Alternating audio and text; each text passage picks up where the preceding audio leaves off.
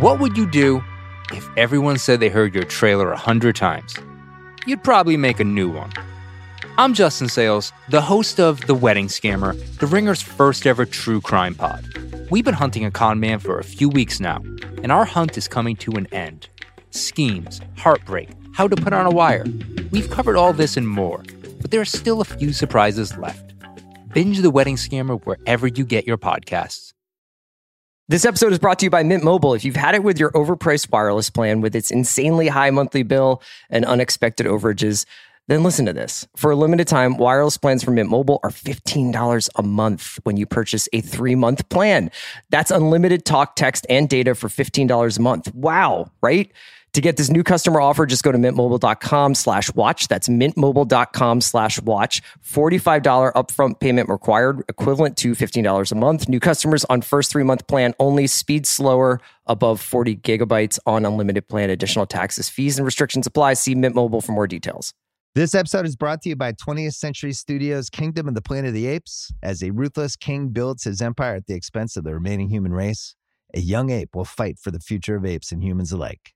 Kingdom of the Planet of the Apes. Enter the kingdom in IMAX this Friday and in theaters everywhere. Get tickets now. I need support staff to clear the room. Stand up and walk now. Hello and welcome to The Watch. My name is Chris Ryan. I am an editor at TheRinger.com, and joining me in the studio, a massive unidentified terrestrial organism. It's Sean Fennessey! Do you think Kaya could just cut in the Godzilla roar for my response I here? actually have to fill an entire episode. Greenwald is uh, is traveling for the Mm-hmm. holidays. And maybe we should just have a second half. It's like almost like a white noise pod where it's just Godzilla roars and see how it does numbers wise. I mean, the audience loves white noise. Yeah. I use white noise every night. every night. so should all of our pods just be white noise? Um, I mean, that would take take a real chunk out of the white noise, like little pod, the, you know, like those little machines that they make. It would Yeah. take a chunk out of their business. That's fine. All right. I'm okay with that. Sean, I have you here because I want to talk to you about Monarch Legacy of Monsters. I feel like this is uh We are so back. we are back kind of man. I mean, we are kind of back. Yeah. And and I'm glad that Apple is a big enough tent to make Killers of the Flower Moon and Monarch Legacy of Monsters. My guy Tim, your boy Eddie, they are supporting the arts, Yeah. whether you like it or not. So today we're going to talk about the first two episodes of this show. I would not say you need an advanced degree in the MonsterVerse to enjoy this show, but would you would you agree with that? I think there's some upside to watching Godzilla, the Yes. 2014 film from Warner Brothers. Warner Brothers? Yeah, legendary. It's Yeah. the legendary MonsterVerse, and I think it's it's a it's a franchise you and I kind of have like a not even a begrudging, but like a, a like kind of like secret affection for. I like it quite a bit. However, each of the four films don't really seem to be in, in conversation with one another. um, the four films in the franchise are Godzilla from 2014, directed by uh, Uh, Gareth Edwards. Gareth Edwards.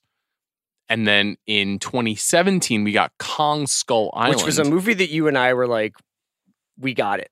Here we go. They were like, what if King Kong but Apocalypse Now? Yes. Which on paper, I was like, you know, just auto asphyxiate me into joy. and in execution, I thought it was a little daffier and goofier than I wanted it to Yeah. be. And then we got Godzilla King of the Monsters, Which is Michael. Michael Dougherty, movie, yeah. which I thought had incredible monster work and some of the worst character work you'll see. and that's the beginning, really, of like the whole Monarch storyline for this, right? Yes, in although there, earnest? there are indications of it through all of the films, like some of the very cool Bryan Cranston, Oh, Juliette right. Binoche stuff in the first film. I mean, Bryan Cranston and Julia Binoche were in the Godzilla movie. Uh, that's the sake. thing is that I was going through all these films and even going through the show we're about to talk about. The amount of talent involved in these, It's wild. like Bear McCreary doing music for one of these movies for King of the Monsters in 2019, and now it's this franchise is being stewarded sort of by Adam Wingard. Yes, he he directed the uh, Godzilla versus Kong film, and he is making another film in this series. And so now this is an attempt, I think, to pull together a lot of the threads. Um, together, you know, Anders Holm in this new series plays the character that John Goodman played in Kong Skull Island. You know, the, the the shades of the Ken Watanabe character from the Godzilla film seem to be informing a lot of the the Japanese characters from this film.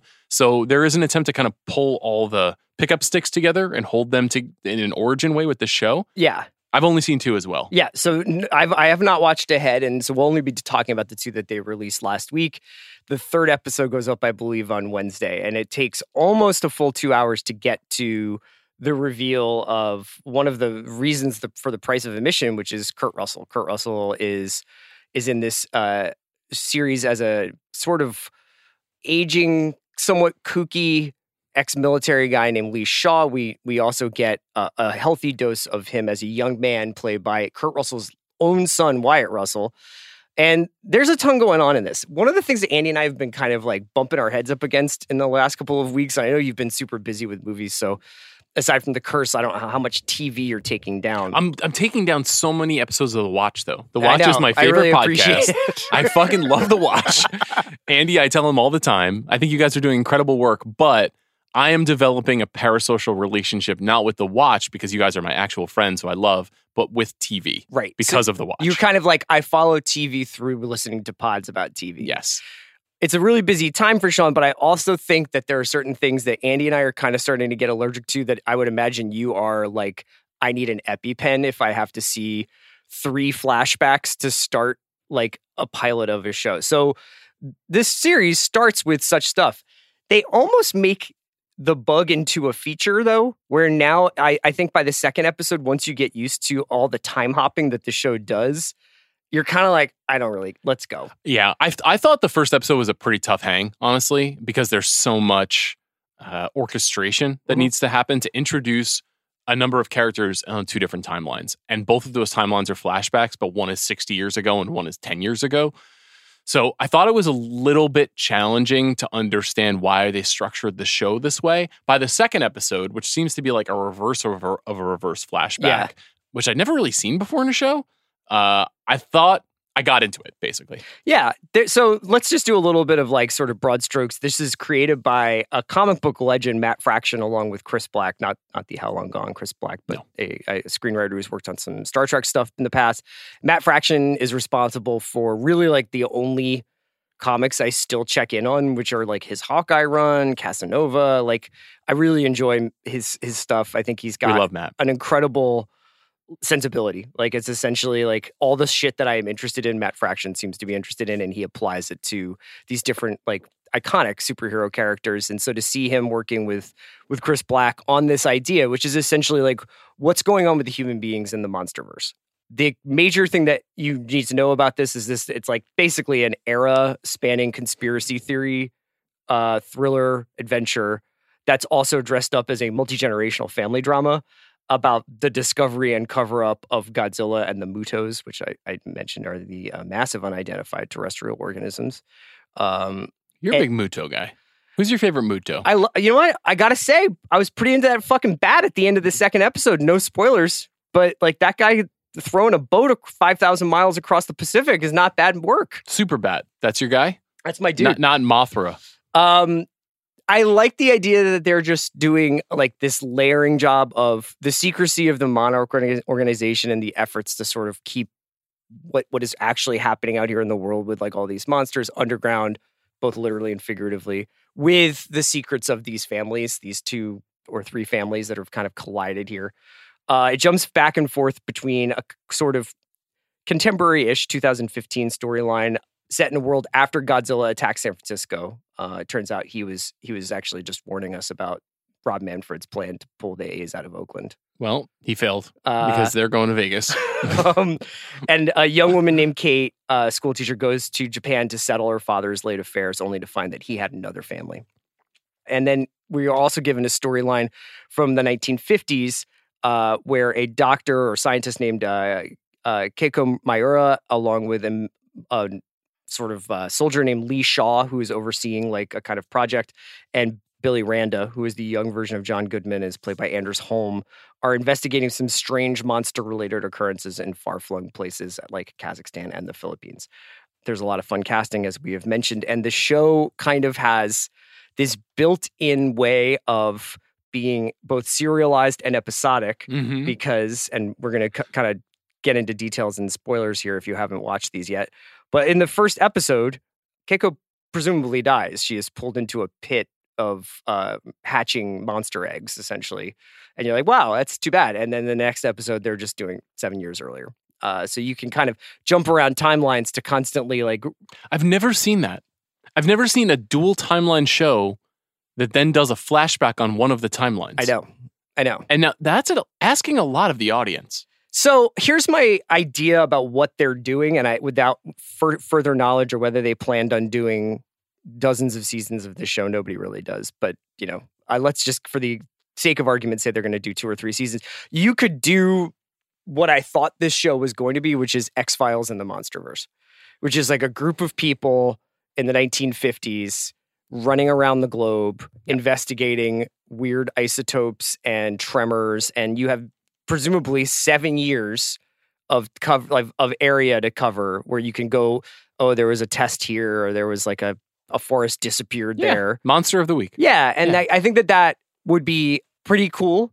But they are obviously uh, trying to weave together this like massive, uh, this massive storyline with this contemporary story that also features Kiersey Clemons as like a hacker. Uh, Joe Tippett, who the homies recognize from the January 6th episode of Morning Show, and Yeah. also Mayor Who of Easttown homies? uh, just like all my my oath keepers out there who really keep it real for Mare of Easttown and the morning show. Yeah, it's a very unique Venn diagram. No. I'm sure Joe Tippett Yeah. was not actually at the Capitol building Okay. on January 6th. Okay. Um, I uh, I have a couple of questions for you about this though. okay. What so now currently after watching two episodes of this, the last couple of movies, I know you said there's been some diminishing returns. What's your what's your MonsterVerse portfolio position? Is it Um, aggressive? I'm holding. Okay. I'm holding. I I will see any movie in this universe. Any movie. Yeah. It does not matter how bad. One thing that I, as a man of 41 years, really enjoy is when Godzilla just steps on things. Right. That's just something I like. I like to see Godzilla wreaking havoc on our world metropolises. So if that is in play, I would like to participate. okay. One thing I also like is watching a monster punch another monster in the face. That's actually like really what I'm interested in. That's- yeah, the heavyweight title bouts. yes. I'm not here for the undercard. Godzilla versus Kong, I thought it paid off. You know, like the last 20 minutes of that movie gave me what I wanted. Getting underneath the bureaucracy of the corporations that are trying to manage the Monsterverse, little bit of a tough sell for me. Mhm. I have limited time these days to view television programs. I'm fully immersed in the curse, Yes, and uh, it's taking up a lot of psychological weight. I'm sure that's a really good place to be on a daily basis as you drive around East Los Angeles, going to Target, No, I, you know, the thing is, like, and you Uh, imagine the guy in the Tide section in his long zoom. yeah, Amanda and I just talked about the new Hunger Games movie on, on, on the big picture. Uh-huh. And that is the same thing that this is. This is a brand extension. This is a, a, as Amanda put it, a reheating of something that has value to keep it in the consciousness as we wait for the next installment of something else. And I know why this is happening. We understand. All you need to make it work is just a little bit of ingenuity and a little bit of strong performance. Mhm. I love Wyatt Russell. Uh, Kurt Russell is a god to me. Yeah. So I'm going to watch the show. Like I'm going to finish the show. is it is it a little bit like astonishing that these two guys are in this show? Well, it's been noted that I think this is Kurt Russell's first TV appearance in 60 years or something like that since he was like a teenager, which honestly, like, I'm surprised because I, I would just assume he would have, you know, Been got, in gotten the bag Yeah. sooner, you know, like, just, just- yeah, just like, why is Taylor Sheridan not putting just him, replace John Dutton. yeah, just like Jim Dutton. just make him like a, a Sacramento marshal, you Yeah. know, who drives around and picks up criminals. I would watch that show. Uh, as far as better understanding Monarch, uh, do I need that? I don't know. I mean, one of the things that's been kind of interesting to watch with this series in particular is that, unlike a lot of them, there is seemingly no designated creative overlord of it. You know, it's passed from director to director. Uh, I think Jordan Vogt Roberts was was like very excited to do uh, Skull Island, but then was it was taken over by Michael Dougherty. It was taken over by uh, uh, Adam Wingard yeah. these scripts are passed around by tons of very talented, very well paid screenwriters, including like Dan Gilroy and Derek Connolly and all these. You see Joby Harold's name on a lot of the yeah, Mon- Monarch yeah, stuff. yeah. So I think that there's obviously somebody, you know, maybe maybe that is jo- Joby Harold. Joby right? Harold, excuse me, maybe yeah. he is sort of like the the guy who's like keeping all the strands together.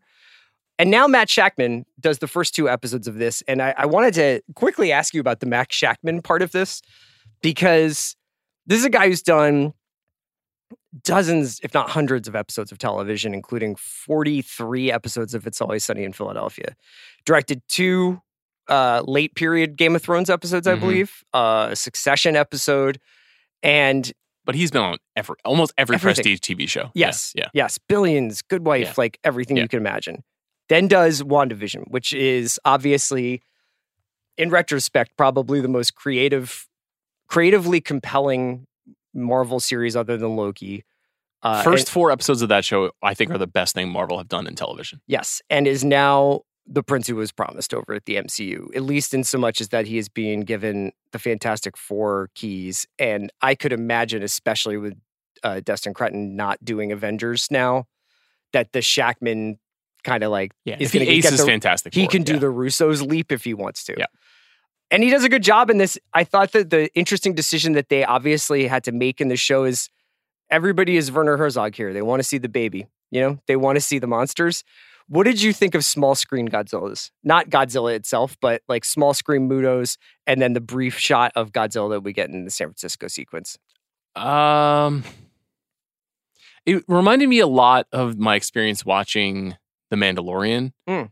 where there are these kind of great moments of CGI Star Wars world monsters. Yeah. Um, there was one in particular where there was sort of, sort of like a buried creature In I- Mandalorian. in Mandalorian. I Yeah. want to say season two, and I thought that was one of the more ingenious sequences of that series, and that it looked pretty good for a TV show. And I thought this looked pretty good, Yeah. for a monster show yeah, Jess Hall shot it. Yeah. Yeah. but it doesn't have because it's episodic TV. It doesn't have nothing climaxes. There's like monster movies have a very specific series of beats that they have to reach as you Mhm. watch them. I've seen hundreds of monster movies in my life, and because we're trapped in this slow drip of information because of the nature of episodic TV, they can't give you payoff. Right. I think it's okay. I don't have to see Godzilla for 45 minutes in a TV show. That wouldn't be a good idea either. But I, with the exception of your bat friend, um, I think I wanted more. Yeah. I think hatching bug eggs was neat as the conclusion to the first episode, but also we know that this is like the main character of the show who we've just met and she's not going to die. Yeah. So the stakes are low. And it's a challenge with, with Monster of the Week shows in general. You know, it was a challenge with X Files Sure. too. Yeah. So I, I think But X Files, to your point, I think X Files knew ideally they would be making 20 episodes a season for as many seasons as they possibly could. And there were different storylines, whether it was Mulder and Scully's romantic kind of chemistry Mhm. or the larger cigarette smoking man, alien invasion stuff. Yep. But they could also do there was a weird murder in Iowa that we need to sort of figure out. And why does this guy think he's a vampire, but he's just a guy, you know? Do you think that Monarch is intended to be a five season show? I don't think you can sustain something that looks this expensive and has this many people in it. Like, I don't think Anders Holm was like, I want to play Billy Randa for 50 episodes of television. Now, maybe he did. I I have no idea. You know, it's like, it's got to be nice for the mortgage, though. sure, yeah. And I think it's probably like pretty pretty exciting to like go wherever they've shot the Philippine stuff Mhm. or the Kazakhstan stuff. I mean, I can't imagine it was in Kazakhstan. Yeah. Uh, and do this stuff. It, there is My a fun- Monarch. Yeah. there's a funny moment. Um, I was watching in one when they're running away from the hatching eggs Uh-huh. and they're like, go, go, go, go, run. And I was kind of like, this is what Allen Ginsberg felt like when he was like, I've seen the greatest minds of my generation. and it it goes all the way back to Shia running from like CGI Transformers. yeah. And there's that montage of Shia in those movies just being like, go, run, go, we gotta go, run, run. And I was like, these guys are all so fucking good at acting, and Yeah. they're just like reduced to screaming run Yeah. against a green screen. I thought you were going to say it reminded you of watching uh, Zach Wilson on Sunday. go, go, go, run, run, run. Not backwards. uh, yeah, it's tough. It's Yeah. tough. I eh, for Kurt Russell, this is what he does, man. Like he makes movies like this, Sure. so he is very at home. And Anders Holm, I, you know, he was on Workaholics. It's all good. He I'm can not- he can hack it. I mean, in terms of like its longevity, like can a show like this go on for years and years and years? And but you know what it can do is if you start to chop up the timelines the way they are, there's really no reason why they can't say in the second season we're going to do a 1970s Alan Pakula version of this with a different mm-hmm. cast who are now related to the monarch. Well, okay. Are you going to get annoyed with me if I start doing like, why does this exist and what is Apple no, doing? you know why and- it exists. Well, oh, so this has been under discussion with the performance of the Killers of the Flower Moon, Napoleon Yeah. opening this week.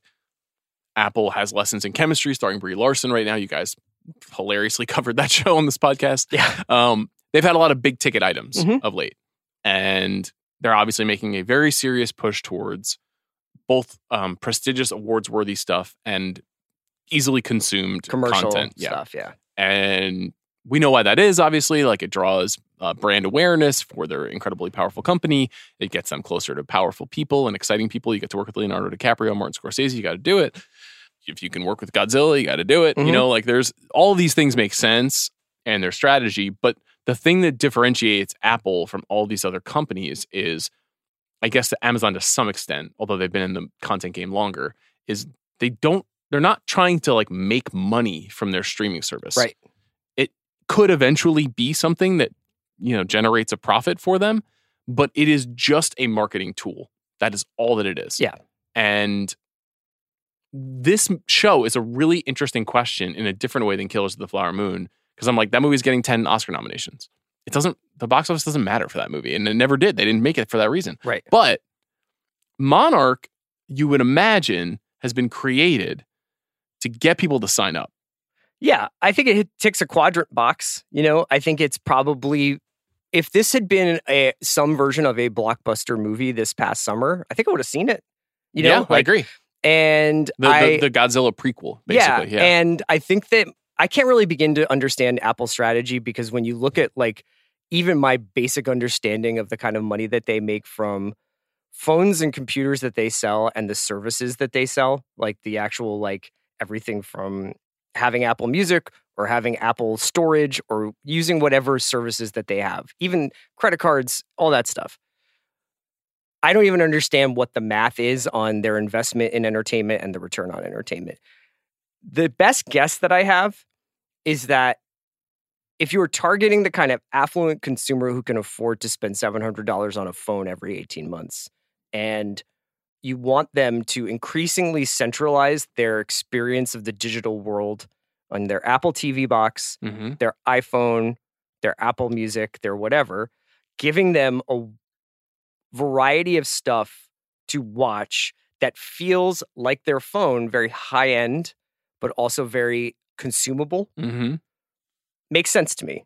Now, I don't know whether there's like a long term strategy for them to be a buyer of one of these distressed asset network, streaming networks out there and were they to go and buy, you know, Max or whatever they could do, like would that change the dynamics of what they're what they're offering? I think that the myth of like Apple sitting on a trillion dollars in cash and they could just like save any industry they wanted to at any given moment. I, I don't I don't really know what Tim Cook wants to do in that regard. But yeah, like I think that Apple is making shows like this because they think that people who use Apple products want to watch shows like this. Right. So I guess is that does it is this ultimately a long-term rounding error or an, a genuine pursuit? Like the, the acquisition thing is funny. This has been rumored for years. Mhm. Apple will buy Disney. Yeah. Apple, Apple will buy Apple was going to buy Warner Brothers Nast. Discovery. Apple's Apple going to buy Nast, like yes. yeah, Apple was going to save every yeah. Yes. And they never do. Right. You know why? Because they make things. They make things for wholesale. They they take ideas from other companies, I'm sure, and they evolve them Yeah. but they make things. And so they're they're making their things now. This is the, we we see what they are. They are prestige film projects. They are F1 movies with Brad Pitt. They are lessons in chemistry. They're hijack. You know, they're making kind of like kind of the airplane movies of TV. Sure. They're also filling a huge void that's being left there because a lot of these streaming services are, these streaming networks are strapped for cash, are going through mergers or identity crises. So it's Mhm. like Showtime being sucked into Paramount and Max and Warner Brothers combining in Discovery and all this stuff. And it's like, you could make an argument that 75% of the stuff that's on Apple five, ten years ago would have been a Netflix show, an FX show, or an HBO show. Masters of the Air should be on Max. Like I don't understand. That's a that's a stunning development that the third part of this trilogy of World War II miniseries is from Steven Spielberg and Tom Hanks. I would imagine that they initially had the conversations with Warner to be like, do you want to continue this relationship? And Apple obviously stumped up what was a lot of money for what looks like an incredibly expensive show. Um, Okay, well, let me ask you this then, with this in mind. So, in 10 years, Disney will be making films and television. There's no question. Yeah. This is a, at the heart of their business, Yeah. generating new properties to get people invested in the rest of the world of saleability that they have. Will Apple? oh, I definitely think so. I definitely think so. Because, Because- there's money in it? Because there's prestige in it? because I think it it offers them. I think people are going to increasingly want stuff to watch, Mhm. It- and and they're going to want it on all the devices, all of which are made by Apple. And there is a dark dark world out there where Apple is one of like one of two or three places still making this stuff. Yeah, I'm wondering because I wonder if what we are actually just experiencing is the hangover from a boomlet. We had a streaming boomlet for five years, Yeah. inspired by Netflix getting way ahead of everybody. I hear you guys talk about this all the time. I hear Matt Belloni talk about this all the time, and because of that ca- that kind of free cash flow that they have, this can be a lark. They can do this for five years, and they can decide, you know, we don't want to do it anymore. Or like we'll just license things, or Yeah. you know, we're, or we're no longer producing the Apple TV set top box. And so we don't care. Like, and because they do go forward and develop things and spend money on things, developing a car, developing a television, they've Yeah. gone down the road as a corporation trying to figure out new products and then they'll abandon them because they have these core properties that work so well. So, you know, when I grouse about physical media, when I grouse about like the kind of like uh, watering down Yeah. of all the stuff that we watch, um, I'm always interested to know like what the long term life cycle is with something like this because if Monarch is meant to be a show that's on until 2030, then you would imagine they're in it for the long haul. If this is just like what you're supposed to watch until the next Adam Wingard Godzilla movie, I think they have pretty big ambitions. I think that stuff like the MLS deal, hmm I think the rumors about them getting involved in some of the live sports rights. you think they'll do one of those? They have baseball, obviously. Uh, yeah, and I and I think it's basically a. It seems like it's a race between them and Netflix for one of these companies or Google to to jump in. I mean, I like slowly I am starting to use YouTube TV to watch all of this, all of my sports now anyway. Mhm. Um, because the NBA League Pass is really good on YouTube, NFL League Pass is really good on YouTube. Like I can see that being pretty soon a reality. This is not that, even that like, would necessitate an Apple Google combo. Well, I mean, I have that. I have my YouTube app on my Apple TV. That's true. I do too. I, mean, do too. That's is how I watch everything. That's how I watch most of my stuff now. Yeah, I mean, watched a long conversation between uh, Rian Johnson, Michael Yeah. Fassbender, and David, David Fincher. on YouTube, and I was like, "This is better than any show I watched this Right. week." I agree with you. So, and that is TV now in some ways too, and that's what's interesting. But it's in such stark contrast to the 100 million dollar Monarch show, which is like pretty good, Yeah. not not bad, but I don't know. Is it? The question is, is like, was this? I guess my my question is, did you guys make this show because you wanted to make a prestige drama set within the world of the MonsterVerse, or did you make it because you were like, we can get monsters on Apple TV? And I think at the end of the year when we do an ad and it's like Brie Larson, Godzilla, Austin Butler. And Robert De Niro, like we all pat ourselves on the back about that, regardless of how well these shows do. I think that's ultimately the case. I think you nailed it. I think that's really what it boils down to, which is not necessarily a bad thing. For years, HBO, one of my favorite things that HBO would do would be the kind of Yeah. preview of what's to Yeah. come, and they would do the montage of the new season of The And you're like, "Oh Sopranos God, or Game of Thrones, shot, yeah. or like a movie that they had that that Warner's had produced or that they had licensed that was coming to to, to the channel. Yeah. You know, you'd be like, oh my god. I can't wait to see Get Shorty on HBO. Yeah. And I saw one second of John Travolta in Get Shorty. So I understand the impulse for that. It's great marketing. It's just weird when it's it's the the 30 Rock, you know, corporation that makes the, you know, that makes like mops, but they are making TV and movies. And not only TV and movies, but the highest grade TV and movies. Yeah. I try not to get too into my head about that because isn't that what like I mean didn't GE own you know like Paramount like They Or- did. They, or own, they owned Gulfwestern, you know, NBC, yeah. yeah Universal, so it's yeah. like we're not we're not that far removed from you know we can't go back to the You're right. 1930s and 40s so You're it's right. always been like part of a corporate portfolio I think that the thing that nobody understands is why is Apple not not doesn't have to play by the same rules as everybody else What is one Apple show that I haven't seen that I should watch? Did you watch Hijack? I did not. I think you would really like it. But is that the best? Like, is that really? I think that given what you've been talking about with like, I don't have the time, I have to watch too many movies. And then when I start a television show, if you start with like a flashback Mm. and also like drip, drip, drip of information, Hijack is just like, this is six episodes or whatever. It's basically told in real time. There's like one or two dumb subplots, but for the most part, it's Idris Elba being fucking incredible. okay. Like you would watch that over the over the Thanksgiving break and you'll be like, that was deeply satisfying. So I do need a show like that for the Thanksgiving break. So maybe I will watch it. I'm sure Eileen will watch it with me. But I think on this show, you guys have been talking about like, oh, we started a show. Yeah. We didn't really like Yeah. it that much. We stopped talking about it Or we don't or want three to kill episodes. a show for nine weeks. Right. You know? You gotta just you just gotta do CR and Andy's picks. You gotta what you just That's did what- with hijack. That's what. I'm doing in the second half of this episode. Are you really? CR's Thanksgiving. Okay. So Yeah, they, service mind melt because that's what I'm. I'm the people. Like that is what the people need for TV. I know, and I also realize that next year, like fewer shows are going to be made, and this won't be as much of a concern because there will be consolidation and all those things. Nevertheless, I don't think that the like moment to moment recap of what happened on Hijack matters that much. But what does matter to me is CR in eight sentences saying, "Here's why you need Hijack in your life," and then the rest of the conversation can be wet chicken. You know what I mean? Just, just Listen to you, executive producing just, the watch. just- I love it. Well, because I'm, I'm deeply im- immersed. This is my only opportunity to give feedback because I don't have to worry about Andy being mad that I'm giving feedback. We've made Amanda wait for seven minutes for us to begin recording the big picture Great. today. Uh, Kaya, thank you for recording me and Sean. I'm going to come back and give you a little bit of a, a TV guide for your Thanksgiving break. Thank you so much, Sean. Thank Thanks, you for Chris. going to the Monsterverse with me and uh, have a great Thanksgiving. Thanks, buddy. This episode is brought to you by Mint Mobile. If you've had it with your overpriced wireless plan with its insanely high monthly bill and unexpected overages, then listen to this. For a limited time, wireless plans from Mint Mobile are $15 a month when you purchase a three month plan. That's unlimited talk, text, and data for $15 a month. Wow, right? To get this new customer offer, just go to mintmobile.com slash watch. That's mintmobile.com slash watch. $45 upfront payment required, equivalent to $15 a month. New customers on first three month plan only. Speed slower, above 40 gigabytes on unlimited plan. Additional taxes, fees, and restrictions apply. See Mint Mobile for more details. This episode is brought to you by Jiffy Lube. Cars can be a big investment, so it's important to take care of them. I once got a car that I started out with 25,000 miles on. I got it to over 200,000 miles because I took care of it. You know how you take care of a car?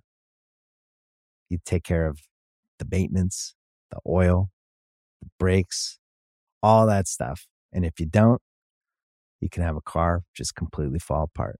When your car needs maintenance, head to Jiffy Lube. They provide automotive excellence at speed.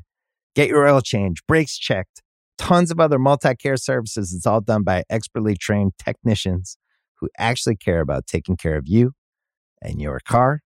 Jiffy Lube, car more. To find coupons and start an instant online estimate, visit jiffylube.com. This episode is brought to you by Anytime Fitness. We're not all professional athletes, but we all have health goals. That's why Anytime Fitness gives you access to personalized plans and support from a coach. Plus, you can track your training, nutrition, and recovery progress with the Anytime Fitness app, just like the pros. With 24 7 access to more than 5,000 gyms worldwide, get more from your gym membership. Visit AnytimeFitness.com to try it for free today. Terms, conditions, restrictions all apply. See website for details. This episode is brought to you by Cars.com. When you add your car to your garage on Cars.com, you'll unlock access to real time insights into how much your car is worth. Plus, view its historical and projected value to decide when to sell. So when the time is right, you can secure an instant offer from a local dealership or sell it yourself on Cars.com. Start tracking your car's value with your garage on Cars.com. Okay, Kaya. You know, Sean gave us this idea. It's one I had been thinking of anyway, but it was like a good idea from Sean about needing a watching guide for Thanksgiving because this is honestly one of those times of the year where people have a lot of hours on their hands and they actually Yeah. might just be sitting around sometimes with family members that they're done making small talk with and they'd love Mhm. to have something to to throw on for the family. Do you find yourself watching a lot of TV over the Thanksgiving break? Yeah, absolutely. And I also find myself prior to me going home kind of amassing like an arsenal of shows that I can be like, hey guys, let's put this on. let's let's keep the the magnifying glass off Kaya and put it on some piece Exactly. of prestige television. Well, I'm I'm here to help. Great. Now, the first one I did think of thinking of you, Kaya, because you are one of the chief supporters of the the Bravo verse, Mm, and like mhm. you know, you're watching Vanderpump, you're watching Below Deck. I know you love your reality television. I do. This first suggestion is for anyone out there who loves reality television. This show just happens to be the reality happens to be in the late 1800s, and that is the Gilded Age on HBO Max. it is not obviously an, uh, a reality show. It's it's the sort of newer series from uh, Julian Fellowes, who did uh, Downton Abbey, a much beloved portrait of upstairs, downstairs uh, class strata in England, set at the uh, famous home in England, the famous manor, Downton Abbey.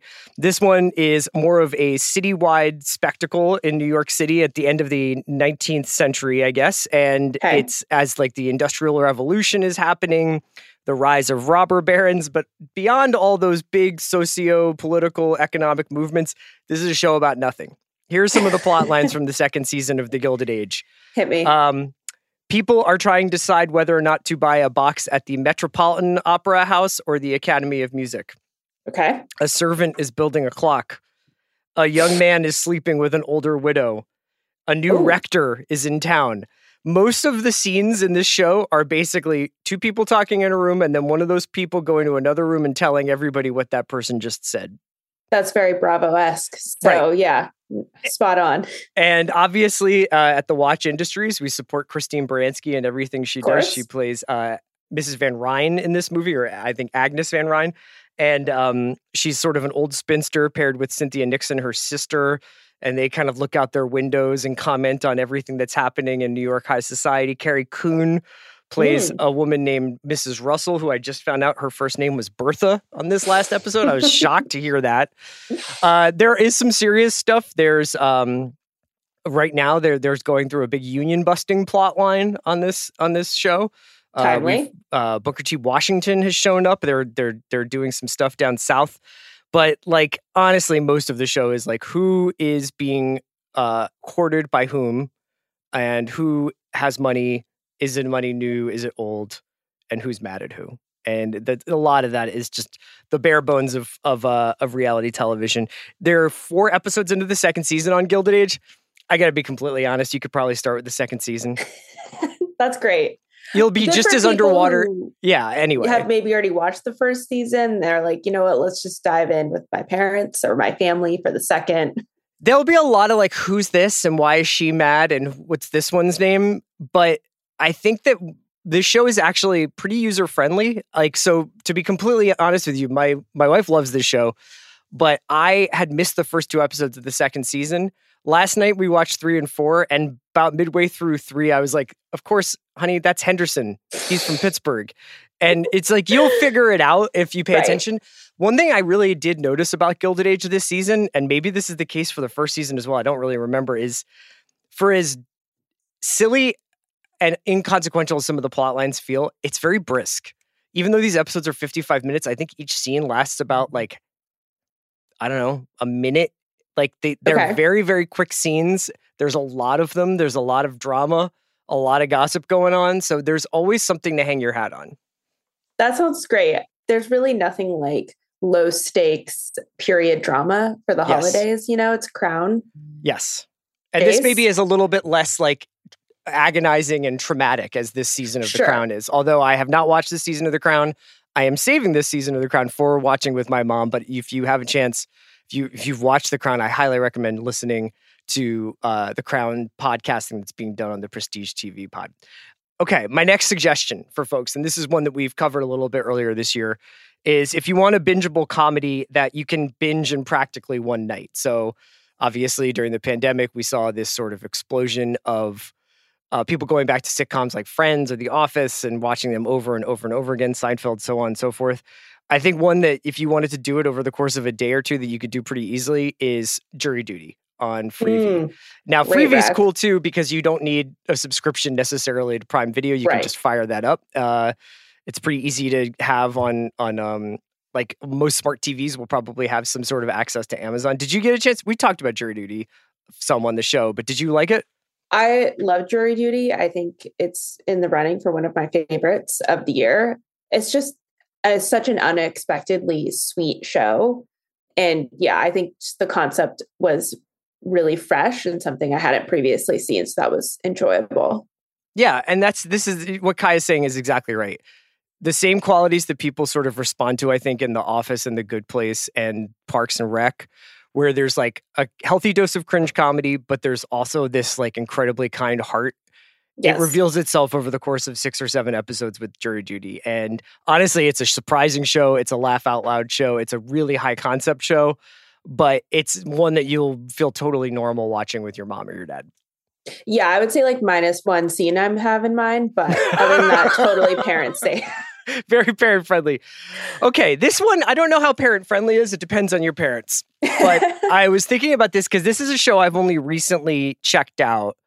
Uh, and I'm not even through the first season, but I've really been into it. And it's sort of a random watch for me. Uh, I had heard from some folks that The Missing, which is a British show, is, it's on Starz. There are two seasons of it. I had heard that that would be kind of like a good Mare of Easttown replacement drug.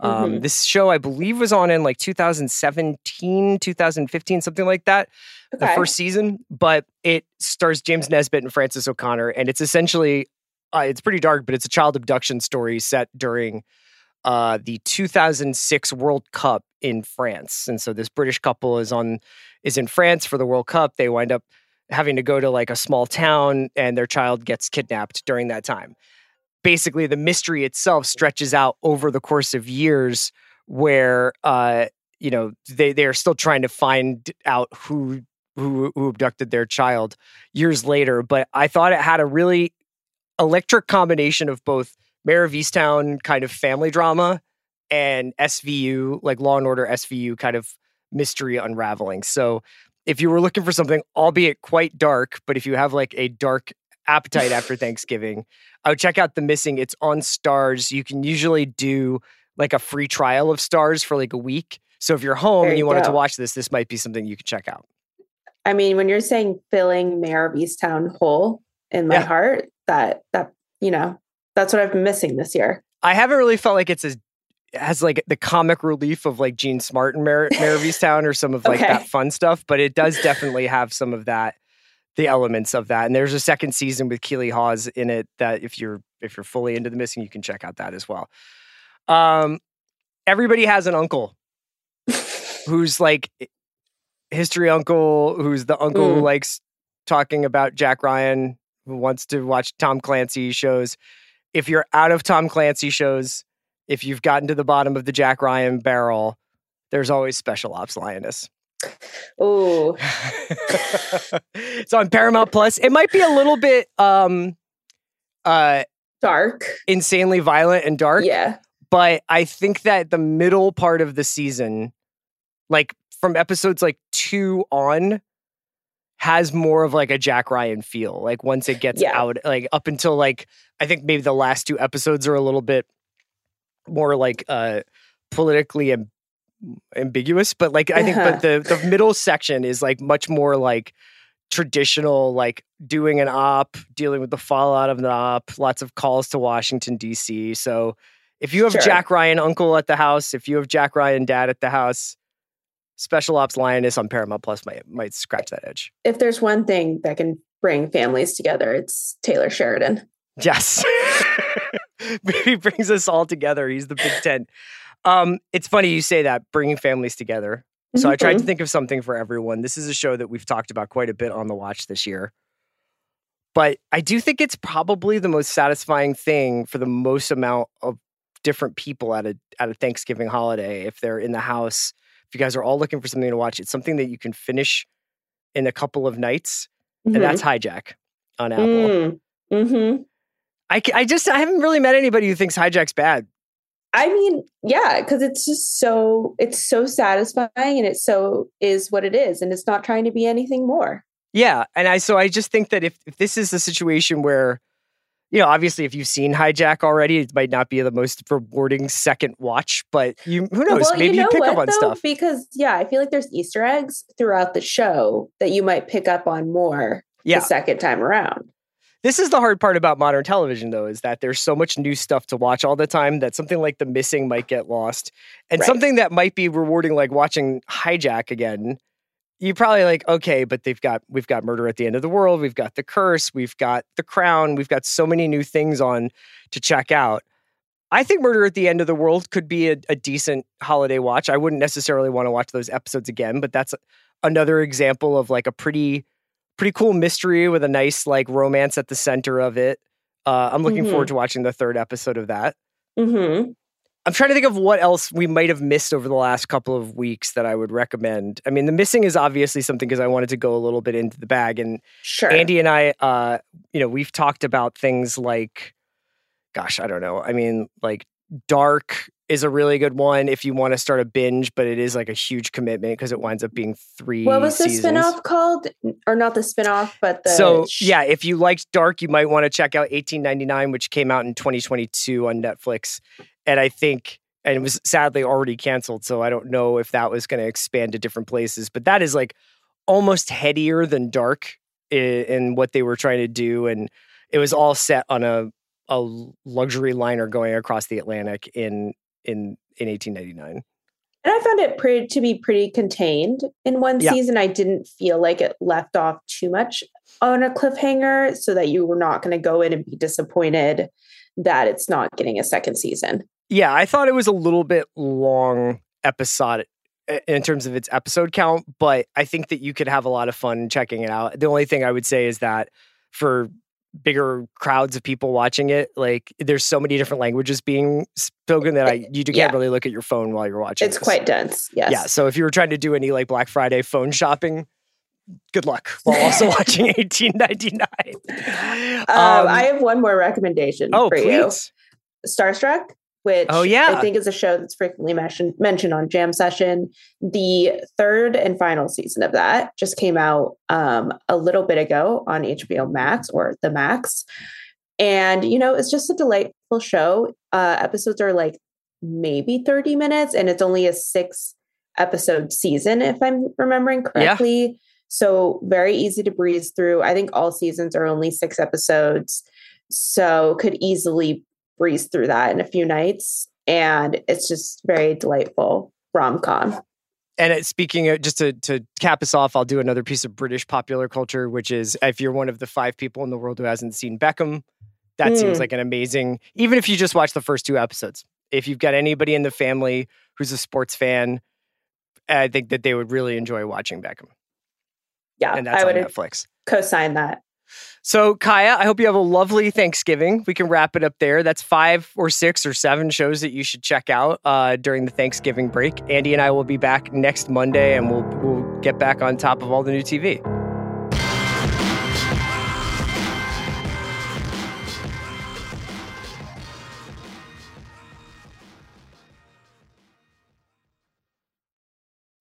This episode is brought to you by State Farm.